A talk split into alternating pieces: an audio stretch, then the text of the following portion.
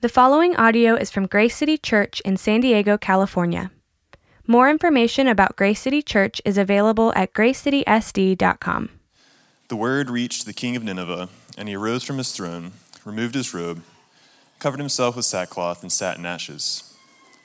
And he issued a proclamation and published through Nineveh, by the decree of the king and his nobles Let neither man nor beast, herd nor flock, taste anything let them not feed or drink water, but let man and beast be covered with sackcloth, and let them call out mightily to God. Let everyone turn from his evil way and from the violence that is in his hands. Who knows? God may turn and relent and turn from his fierce anger so we may not perish. When God saw what they did, how they turned from their evil way, God relented of the disaster that he had said he would do to them, and he did not do it. But it displeased Jonah exceedingly, and he was angry. He prayed to the Lord and said, O Lord, is not this what I said when I was yet in my country? This is why I made haste to flee to Tarshish, for I knew that you were a gracious God, and merciful, slow to anger, and abounding in steadfast love, and relenting from disaster. Therefore, now, O Lord, please take my life from me, for it is better for me to die than to live. And the Lord said, Do you do well to be angry? Let's pray. Um, God, thank you so much for your word. Uh, thank you so much for uh, how it calls out our own hearts. And uh, God, I just pray that we will uh, be attentive and have soft hearts and uh, just ready to hear whatever you have for us today. Um, Lord, so many times our, our hearts are uh, in, a, in a strange and messed up state. And God, we just need to hear from you today. we need your word and we need your truth. And please empower Randall as he speaks. In the name of Christ we pray. Amen. Amen. Thanks, Ethan. All right, good morning. Well, my name is Randall, and if this is your first time here, um, welcome. I'm glad you're here this morning. Uh, if you have your Bibles, turn to Jonah chapter 3. Uh, and what we're doing here today is we're continuing in our series in the book of Jonah. Now, we are almost done with this whole book, and we've been looking at it this past month. And it's been interesting because as we've looked at it, what we've seen is that uh, God is doing something in Jonah's life. Something that's a lot deeper than uh, asking Jonah to go do something for him, but God is doing something inside of him. He's changing him, he, he's becoming a different person. And so, what we've entitled this series is the book of Jonah Learning to Love a City. You see, Jonah, who we would expect would he should, in every way, be a very loving person, just wasn't. And so, how did God take this prophet who, who knew all about God and shape him into a more loving, genuine, authentic person? That's what we're looking at throughout this series. Now, like Matt uh, shared earlier, our, vision as a church is to be a church for a city that seeks new life in Jesus. And, and really, at, at the root of who we are, why we exist, why we're here, is we want to be a church for others, for our community. See, many times what happens is a group of people get together and it becomes very inward, it becomes very exclusive. But for us, we want to be a church that grows in love for our city, our community, our neighborhood, in those places which God has placed each and every one of us. And now, next week, we've uh, shared this. We have a three year celebration as a church. Um, and, and here's the thing I've learned over these three years, our community is very transient in nature. People are moving and coming and going all the time. And, and what happens is we can take this on ourselves, we can take on a visitor mindset. It's like I'm a visitor to the city, you know, and, and, and, it can happen. You know, many college students, you guys are coming back. And, and here's the thing you're thinking, it's, I'm here for school. I'm only here a few years. And so I'm just going to really focus on, on being in school, and, and that's it. Some of us have, have come here and, and you say, Man, I, I've got this new job. I'm in the city. I'm in this community. And so I'm just here for my job. And our mindset is very much like a, a visitor to the city. Or maybe you thought, well, just California. I've always had this dream of like living in California. And so I'm here visiting, but it's not really where I'm going to be.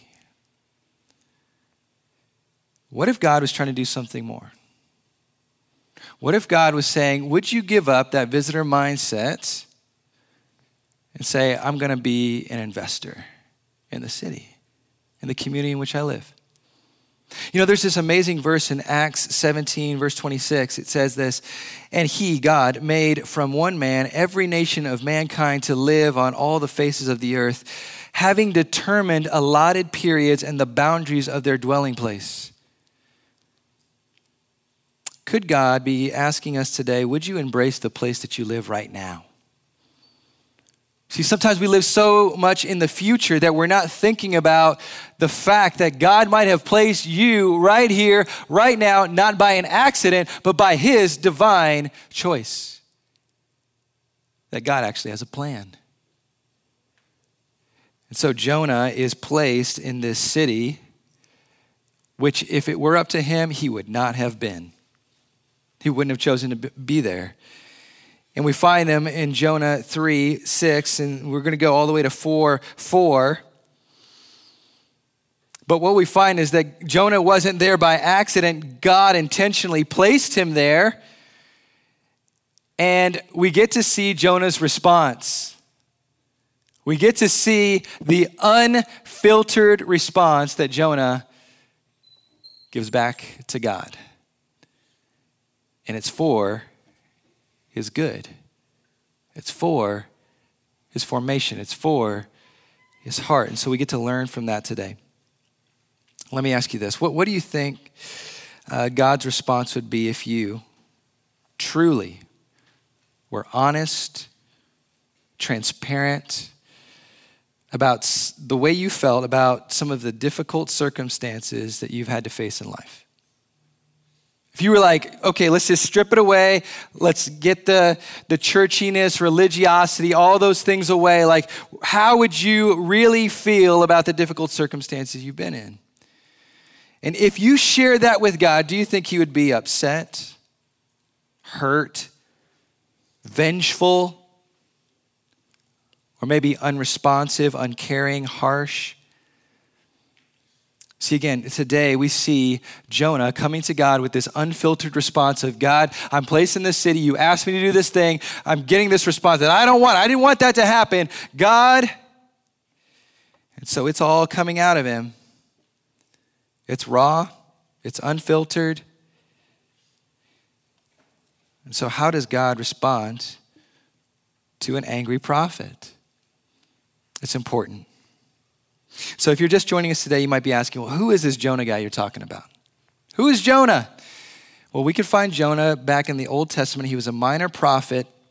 And what we find in his life is that God set him apart for a specific task. And so when we talk about being a prophet, he was a spokesperson for God. He was the one that if, if, if God was speaking, you go to Jonah, you talk with him. So that's who he is. And again, we see him giving this raw, unfiltered response to God. And so he's like arguing with God. And you're like, how can a man of God do that? Well, it's part of it.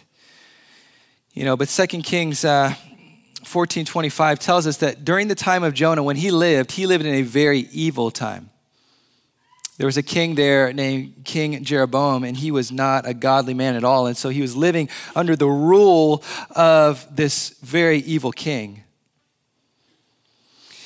But we find out that 1 Kings 17, um, there was a man named Elijah, and, and that at some point, by God's divine grace, he meets up with jo- Jonah. And many believe that he was the son of the, a widow that, jo- uh, that Elijah met back in 1 Kings 17. And so people believe that Elijah took Jonah under his wing, and, and he was in this group of people that were being groomed for ministry. So Jonah knew a lot about God. He knew a lot of people who knew God. And then God sends him to this city of Nineveh, which uh, God calls three times this great city. He says, This is a great city. But Jonah didn't feel so great about it. And the greatness was that they had much influence. Many records show that uh, Nineveh had become one of the most powerful cities in the world. But again, in the book of Nahum, uh, it gives a graphic description of the brutality of these people. Again, it was an evil city. And so, over the past few weeks, we've looked at the question why did Jonah run from God's calling? And we've discovered that in many ways, we are not much different from Jonah. He ran because of discomfort, fear, prejudice, racism, doubt, legalism, all the things that you just don't want to share on your Facebook page. Right? Like, oh, that's all the things that, that he's like, I just want to keep that under Like, don't want to share that. Because ultimately, a lot of these things that we see that are being exposed in the book of Jonah, you know what, how we find out that they're there? It's because we find out that it's through prayers, like we're going to read today. Prayers. He's coming in to God with no obstacles, no distractions, and saying, This is how I really feel. And you know what got him to that point? It was his circumstances. His circumstances where it was a storm at sea. He was swallowed by a great fish. He was sent into this city he hated. And, and, and all of like the, the fakeness, you know, the things of like, let's hold it together and be religious right now have been stripped away from him. And he is being real. He's being 100. Right there with God. And so all of it points to God's love for Jonah and God's love for this evil city of Nineveh. And so, again, our text today is Jonah 3 6. Uh, 3 6 through 4 4.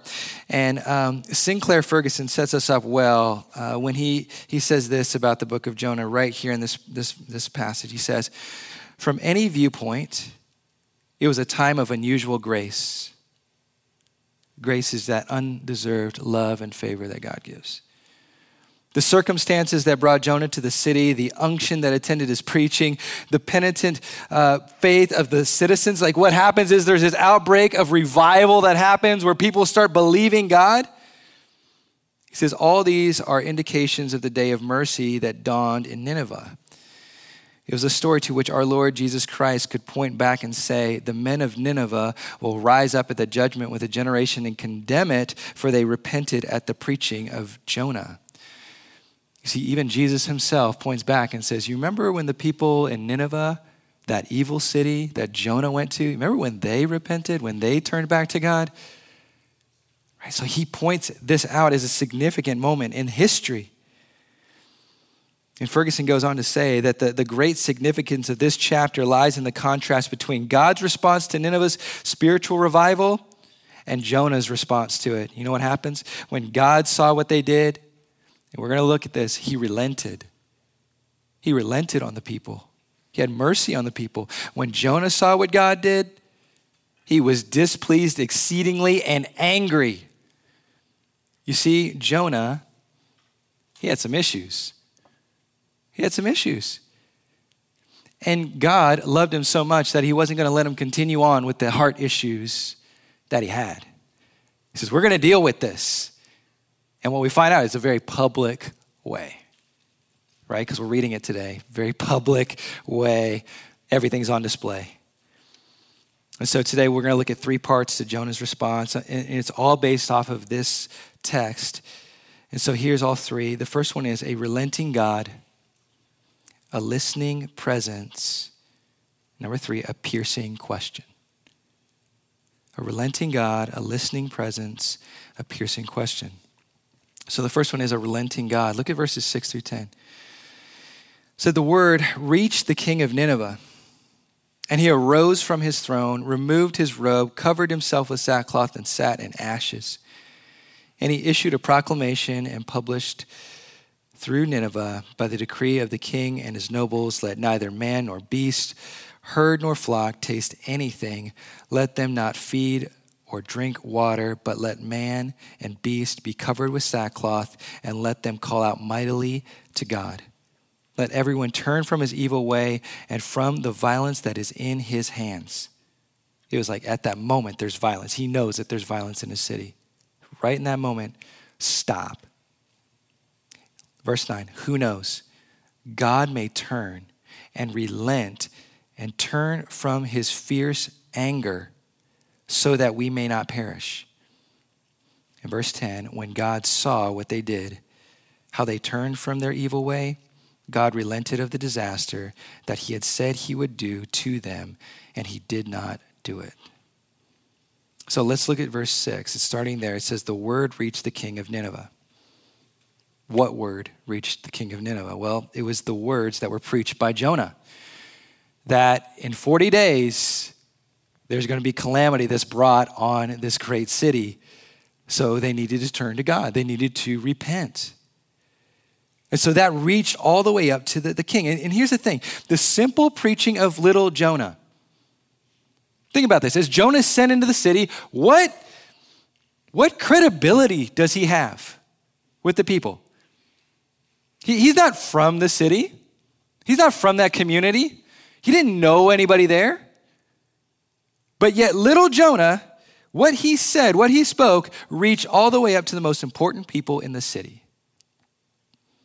Here's what we can learn the power of God has the power to change, change the lowliest of people, but also he has the power to change even the most powerful of people.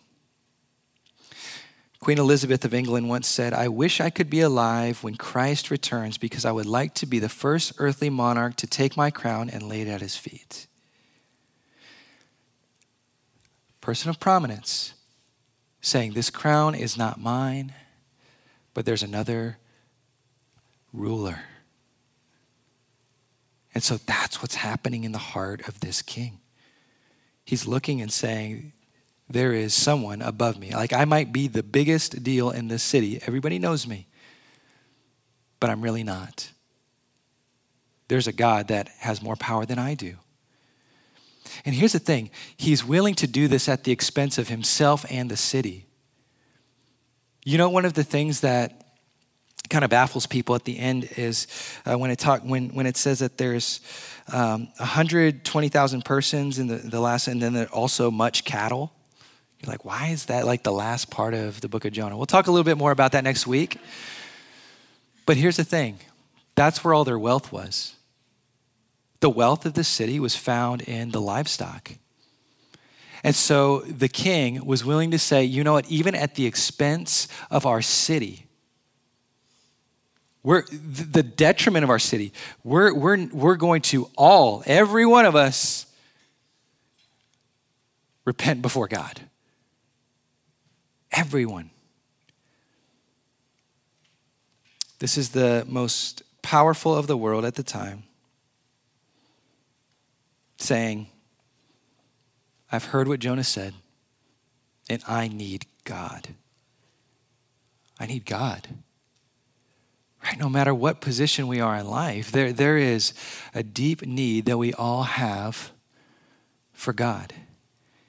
And we can't get away from it. We can't. Look at the king's response. It says he arose from his throne. He arose from his throne.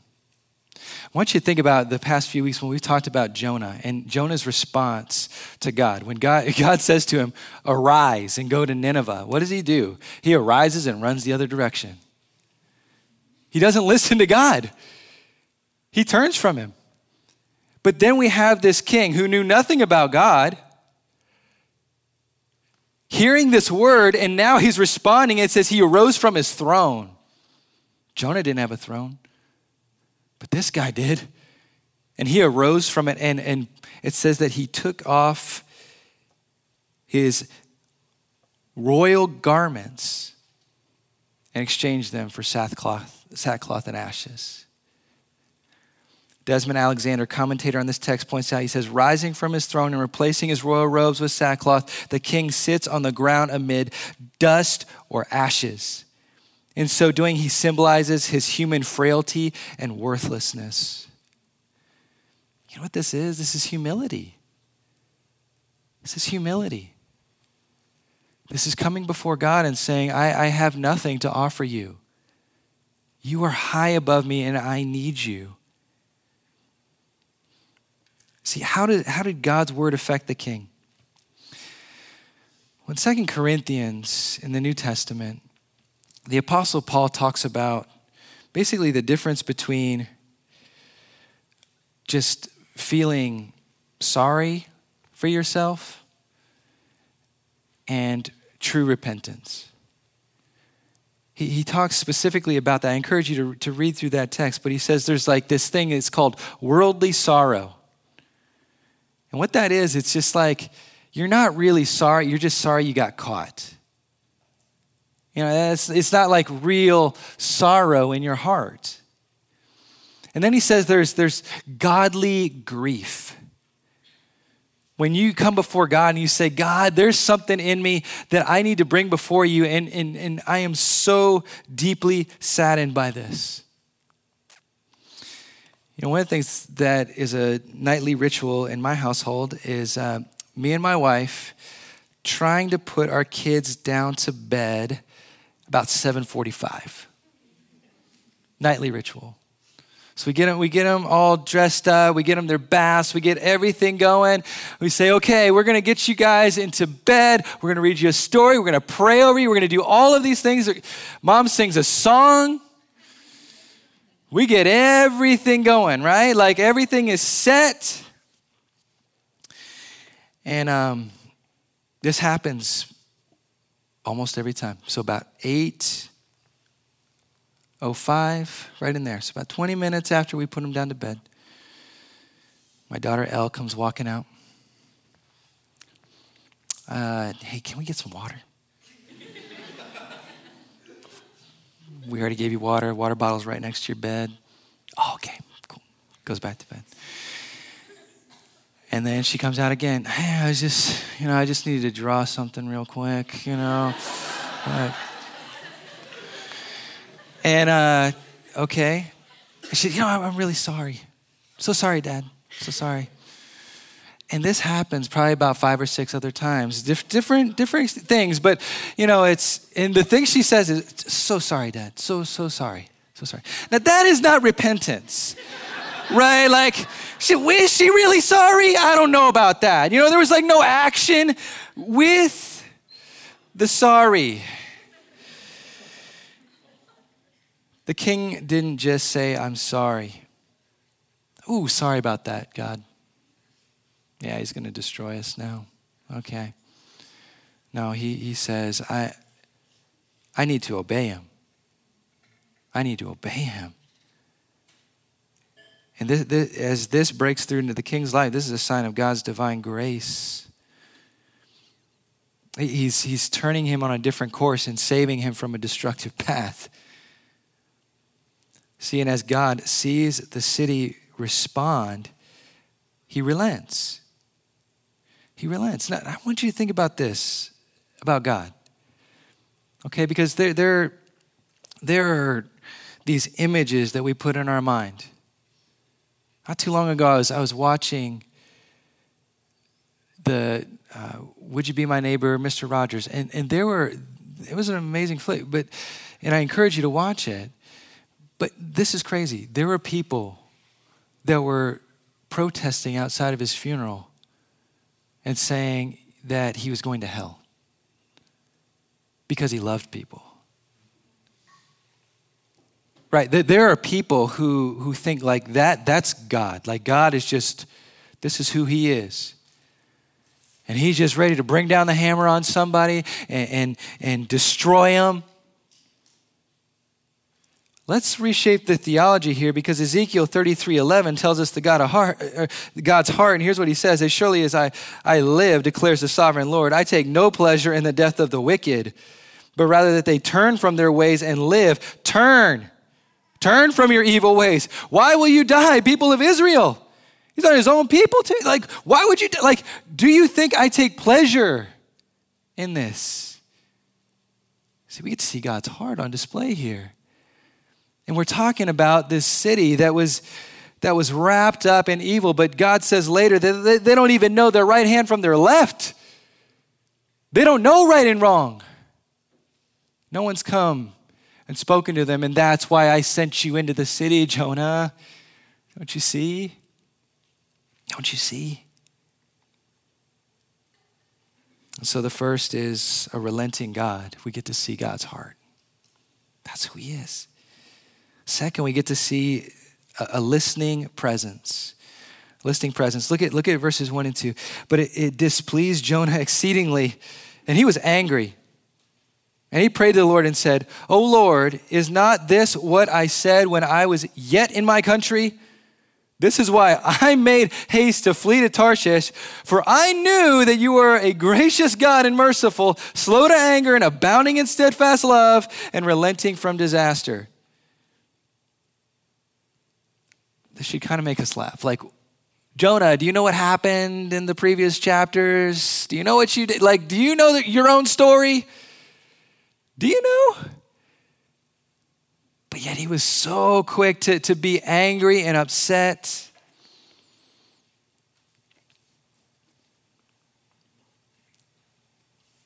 Again, where did this exchange take place? In prayer. In prayer. Look, look at verse 2. And he prayed to the Lord and said,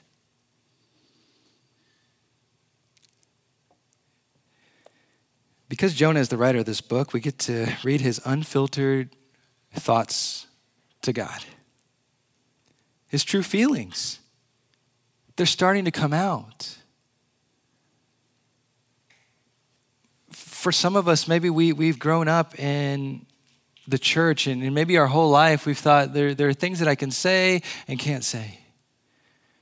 There are feelings I can address that I feel towards God right now, but I can't really say them because He's going to be mad at me. Do you know that God knows all of our thoughts? he knows everything about us. God already knows. It's just that we're not being honest enough to say it. And his true feelings start to come out. He, he's no longer trying to hold it together. You know what that is? That, that holding it together. I've got this. We're trying to perform our way to God's love and grace. I've got my life together. I don't really do that bad of things, you know, like no longer is he trying to hide and pretend? But he's being honest. And what is God doing through all, all of it? Listening. Listening. See, let's look at what Jonah says. He says, Oh Lord, is not this what I said when I was in my country? That is why I made haste to flee to Tarshish. We're getting the why. We're getting the why here. Why he did it. For I knew that you are a gracious God and merciful, slow to anger and abounding in steadfast love and re- relenting from disaster. We need to dissect this for a minute. who's the center of this prayer? Because there's a lot of eyes, aren't there? I, I said this, my country. I made haste. I knew. Do you know the problem with Jonah's heart? His life is still centered on himself. And God is listening so that Jonah can be honest about what his life was really about himself.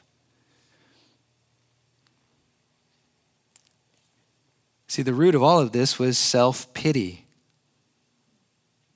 He's saying, God, how could you?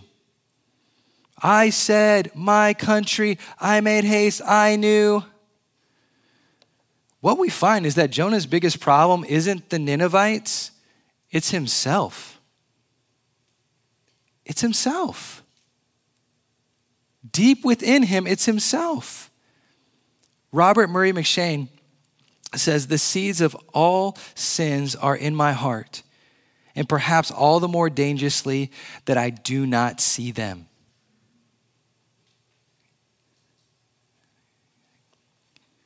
Ultimately, he's seeing how sinful he really is. It's like the scary thing of like actually, I've got to look in the mirror and I've got to face the reality of who I am. Who am I in all of this?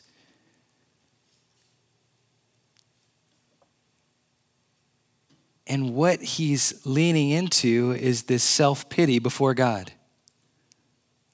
God, I'm just this victim. But God just continues to listen. He's a listening presence, loving him every moment as he shares about how bad his life was, about how much of a victim he was. How could he do this? It's God's grace. It's purely God's grace. Right? Like as, as, a, as a servant of God, he, do, he doesn't say, order him around and say, I don't care about you, but he cares deeply for this servant of God. It's this moment where he realizes that he is loved. And so, how does God respond? After he's heard Jonah out, after he's listened to him, he responds with a piercing question. A piercing question. So, this is the last point. Therefore, now, O Lord, please take my life from me, for it is better for me to die than to live. And the Lord said, Do you do well to be angry? Do you do well to be angry? So, Jonah was so absorbed in himself that he wanted the city to die. He wanted to do his work and then for God to bring down fire on this people. It's much like when, when Jesus is talking with his disciples and his disciples go into a city, they don't listen to him, and they come back to Jesus and say, Jesus, uh, you need to bring fire down on that community over there. You need to bring down the fire and judgment on that community because they didn't listen to us. What we're getting here now is the opposite response. They listened to me, God. So you need to bring, you really need to bring down fire and rage on them like you need to do it. It was more about him than about others. Because he didn't get his way, he tells God he would rather die. He says, Lord, take my life. He is so overwhelmed with everything that is coming at him, his emotions, everything. He says, It would be better if I were dead. There's this anonymous quote. I think it's helpful. It says, Holding on to anger is like drinking poison and expecting the other person to die. Anger is like drinking poison and expecting the other person to die. God knew that deep within Jonah, if he lived with this and harbored this, he would die in here. And that's how Jonah felt, so much so that he wanted to, to say, Just take my life. And let me be real. In a room this size, the reality of suicide is not too far from any of us whether it be from loved ones or even for ourselves. See, an estimated 9.3 million adults reported that they had suicidal thoughts in the past year. And the feelings that Jonah is feeling is not too far from what some of us may have felt very recently. And the Bible has other examples of leaders, whether it be Moses, Jeremiah, Elijah, who felt similar. The Bible doesn't censor out the reality of human struggle. But here's the difference that many of us don't see Yes, Jonah, he says, Lord, take my life. But here's the difference he doesn't assume that he has the right to take his own life. He says, Oh Lord, please take my life from me. He still knows that God is the ultimate authority over his life.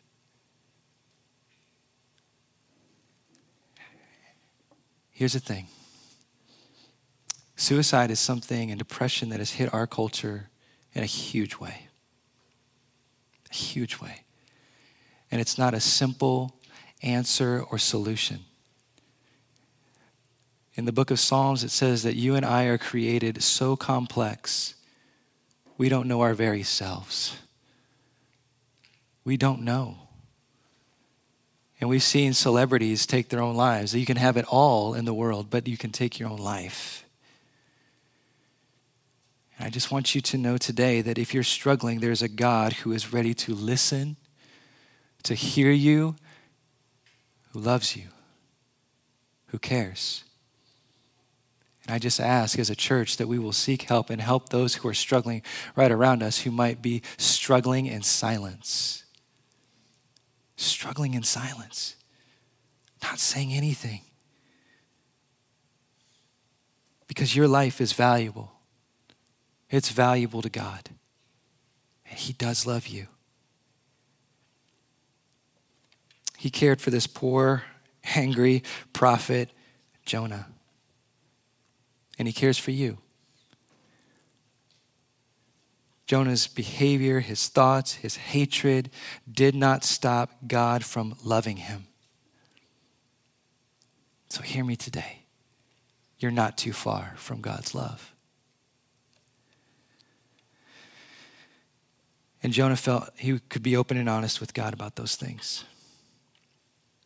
And verse 4 says that the, the God of the universe asks him this question Do you do well to be angry? Here's the thing about God. Os Guinness says it well when he says Jesus never taught to two people the same way. He never taught to two people the same way. So, what one person needs isn't exactly what another person needs. But do you know that we have a God that is sensitive to that? See what we see when Elijah was struggling, he says, Lord, take my life. He needed a meal, he needed a nap. That's what he needed. God's like, okay, here's a meal. he sends an angel, he's like, here's a meal, here's a nap. That's what he needed.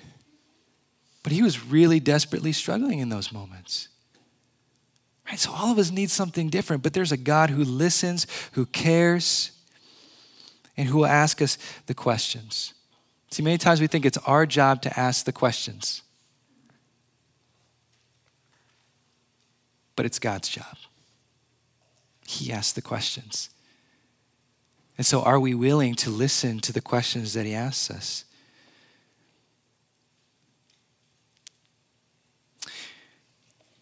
God knows what we need, and He knew what Jonah needed. And so, just some quick takeaways as we finish, we wrap up. Our circumstances, as difficult as they may be, help, number one, reveal the trap of self pity. Reveal the trap of self pity. It's there. And I just want you to know that I've fallen into that very trap before. I remember the very beginning of Grace City. And I remember there was this one Sunday when we came, we set up, and it was basically just the people that had set up that morning. And I remember sitting in the backyard after the service was done, and I looked at my wife and I said, Are we wasting people's time? Are we wasting people's time? And she looked back at me and she said, No. Now stop thinking this is about you. You know the trap I was caught in? Self pity. I was deeply caught in this, and you know how I got out? God's Word. Reading God's Word and remembering it's, it's, it's not about me and that He's the one who called me, and I'm just asked to be obedient to what He called me to do. So, our circumstances, they will reveal the trap of self pity. The other thing it will do is uncover our desperate need for God. Our desperate need for God. Just like the king found this, this thing that was deep in him, and he says, I need God in my life. The same thing is true for you and me. Elisabeth Elliot, missionary to Ecuador, lost her husband. As a missionary said, the, the, the secret is Christ in me, not me in a different set of circumstances. Many times we think it's just, oh, I just need a different set of circumstances. grass is greener on the other side. I just need to get out. I need to run, like Jonah. It's not the answer. The secret is Christ in me. Living hope that can only be found in Jesus. The last takeaway is display our honest emotions about life. It displays our honest emotions about life. We're struggling, we got these thoughts and all this stuff, and we're like, oh, that's not really me. Then who was it? It is me. And I need to face it. I need to face some of the things that I really do think and the feelings that I really do feel and bring them to God in prayer and say, God, you love me even though I thought this or felt this way. And you'll find freedom. You'll find freedom knowing that God is not just some magic genie who's going to do what we want him to do, right? Because that's what Jonah wanted. Okay, I'm going to go tell all the people this, and then they're going to they're going to be destroyed. And so, God, do your thing. Magic genie. No. He's a Father in heaven who loves us. And that's so much better. That's so much better. And so, how could this God relent on this evil people? I mean, it was, is God just a pushover? Is he just a pushover? Oh, okay, fine. You guys repented. Cool. Is that what he is? No. God relented because 2,000 years ago, there was one, the Son, Jesus, the Son, who came into the world.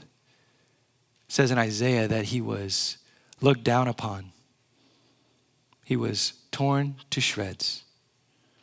Do you know the one that God didn't, God the Father did not relent on? His own Son. God wasn't a pushover and just saying, okay, nobody's going to pay the price here, but He is a just God and someone had to pay the price. And the only one that truly could pay the price is God Himself. And so God, through Jesus, paid the wrath that Nineveh deserved and that Jonah deserved. He took it upon himself on the cross and he died for our sins. You see, that's the difference between Christianity and every other religion in the world. Is that we have a God who died for us and paid the cost of our sins and paid the punishment that we deserve. John 3:36 says whoever believes in the Son has eternal life but whoever rejects the Son will not see life for God's wrath remains on them. God Himself paid the cost. And today, just like that king who heard that message of hope, that maybe, maybe, maybe there's a God who would, who would love me like that. It's true. He did. He has. And He's paid the price. Let's pray. Jesus, thank you. Thank you that you've done it all, that you've paid the price. And God, I pray that you will speak to our hearts like you did the city of Nineveh and like that king who took off his royal robes and said, I need this God to forgive me, to help me. And thank you that we have a God that we can come to and just be open and honest, and that you won't turn away from us or reject us, but you love us and you listen. And so help us to know that today. We pray this in Jesus' name. Amen. Thank you for listening to this resource from Grace City Church. If you found this helpful, feel free to share it and enjoy more resources at gracecitysd.com. Grace City Church exists to equip people with the gospel for everyday life.